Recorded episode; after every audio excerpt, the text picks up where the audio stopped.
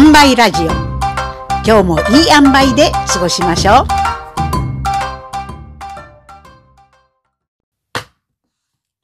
う。メンタルヘルス話。もしかして自分の思い込みの巻？本当に世の中思い込みと勘違いのアマルガム。混合物だとつくづく思います。そしてこの思い込みと勘違いというのは全く相手の問題ではなく、こちら側の問題なのです。講談の師匠は、教え方がうまくて、講談塾の2時間はいい気分になるし、勉強にもなる時間です。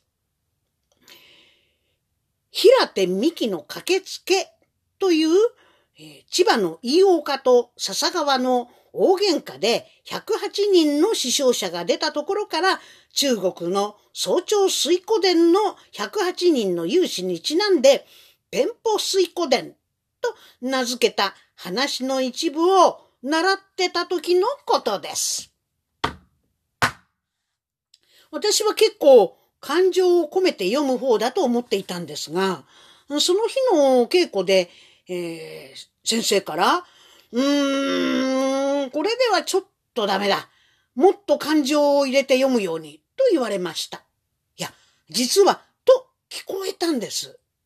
私が読んだ場面は、療養中の平手美希が二升の酒を飲んだにもかかわらず、喧嘩の助っ人に行かねばと走り、吐血をする、血を吐くんですよね。その場面なんです。止める袖をば振り払って表へ出る。千里一国虎の小走り、桜井の宿をで外れた松並木まで来る。めまいがする。よろよろ。とよろけて松の木のところへ体をもたれかけた途端に、胸底からぐぐーっと込み上げてきた。パッと大地へからくれない。血を吐きました。久しぶりで酒を飲んで寝た。目が覚めた。飛び起きた。駆け出した。これじゃあ体がたまらない。私はここをさほど感情を込めない方がいいのではないかと思い、まあまあテンポよく語ったのですが、うん、吐血した場面ですから、看護師という商売柄、こういう場面はあえて淡々と語りたくなるんです。ところが、先生も聞いているお客が固唾を飲んで聞けるように、緩急をつけて各反発を置いて、血を吐きました。と、ここは感情を込めた方がいいというのです。確かに先生の語りを聞くと、切羽詰まった感じが出てるんです。自分でもなんだか違うなぁと思いながら語ってるんで、その時、てっきり、先生は私に、ダメだと言ったと思い込んでいました。いや、そう聞こえたんです。習ったことはテープに取ってあったんです。翌日、このテープを聞いてみました。すると、先生はダメだなんて言葉は一つも言ってないんですよ。ええー、だったらあの声何だったの？私の思い込み？先生がダメだって言ったように聞こえたのは空耳？ダメだって思ったのは私の心の声に過ぎなかったの？思い込みや勘違いは相手の声として聞こえてしまうのですか？この認知の歪みが人間関係を少しずつ歪めるんでしょうね。さて、話が変わって父の弟が亡くなった時のことです。もう当時80はとうに過ぎていました。父もその15年前に他界していましたし、父は長男で、下に続く6人の兄弟姉妹とは父親が違いました。私も5歳までは知多半島の田舎にいたのですが、記憶の中では大きな家で大家族が仲良く暮らしていたことしか覚えていません。父の仕事で我が家は東京へ引っ越し、叔父も東京で就職し、私たち家族と一緒に一時暮らしていましたが、月日が経ち、私たちとは疎遠になってしまいました。おじには子供はいなかったので、おじの姉の子供、つまり私のいとこをとても可愛がっていました。亡くなる前の何年間か、毎日自分史のような思い出を綴っては、そのいとこにメールを送り続けていたようです。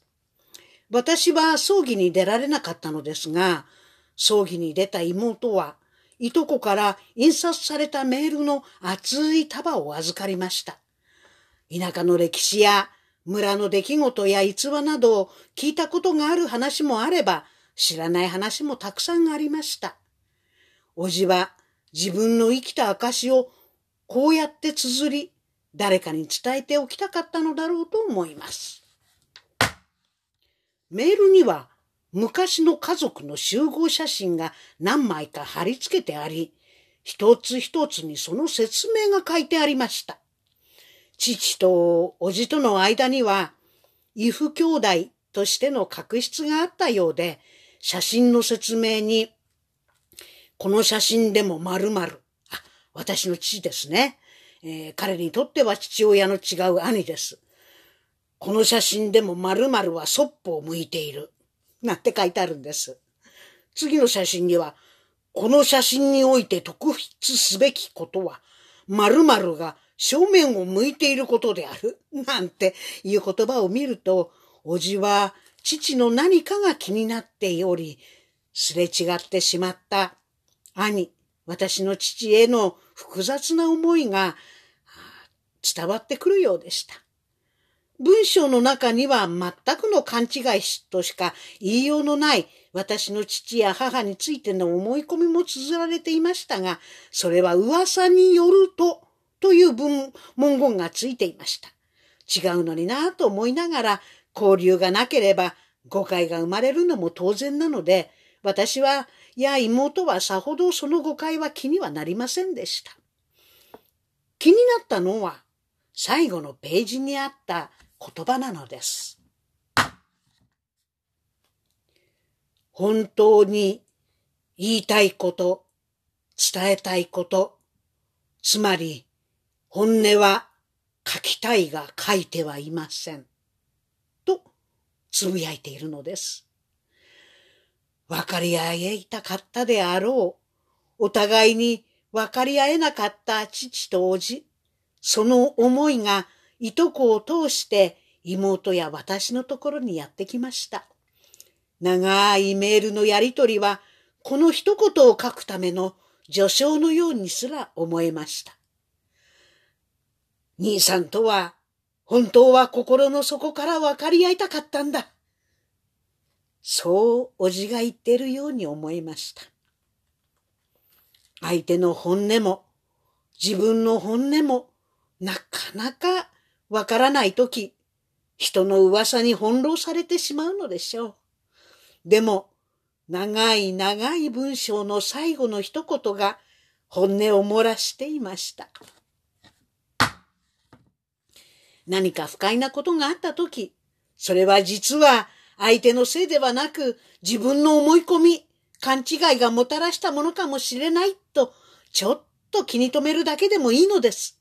そうすれば自分の掘った落とし穴から入れることができるかもしれません。そして、本当の自分の気持ちに正直になると、思い込みや勘違いに気がつくかもしれません。人間らしさが生み出す思い込みと勘違いは、自分が生きていく上での鎧兜やサングラスとなって自分を守ってくれるのかもしれませんが、いつまでも身につけている必要はないことに気がつけばいいのですよね。鎧も、兜も、サングラスも外して、本当のことをちょっとくずやつぶやいてみると楽になります。本日のお話はメンタルヘルス話。もしかして自分の思い込みの巻でした。本日のお話でメンタルヘルス話は終了です。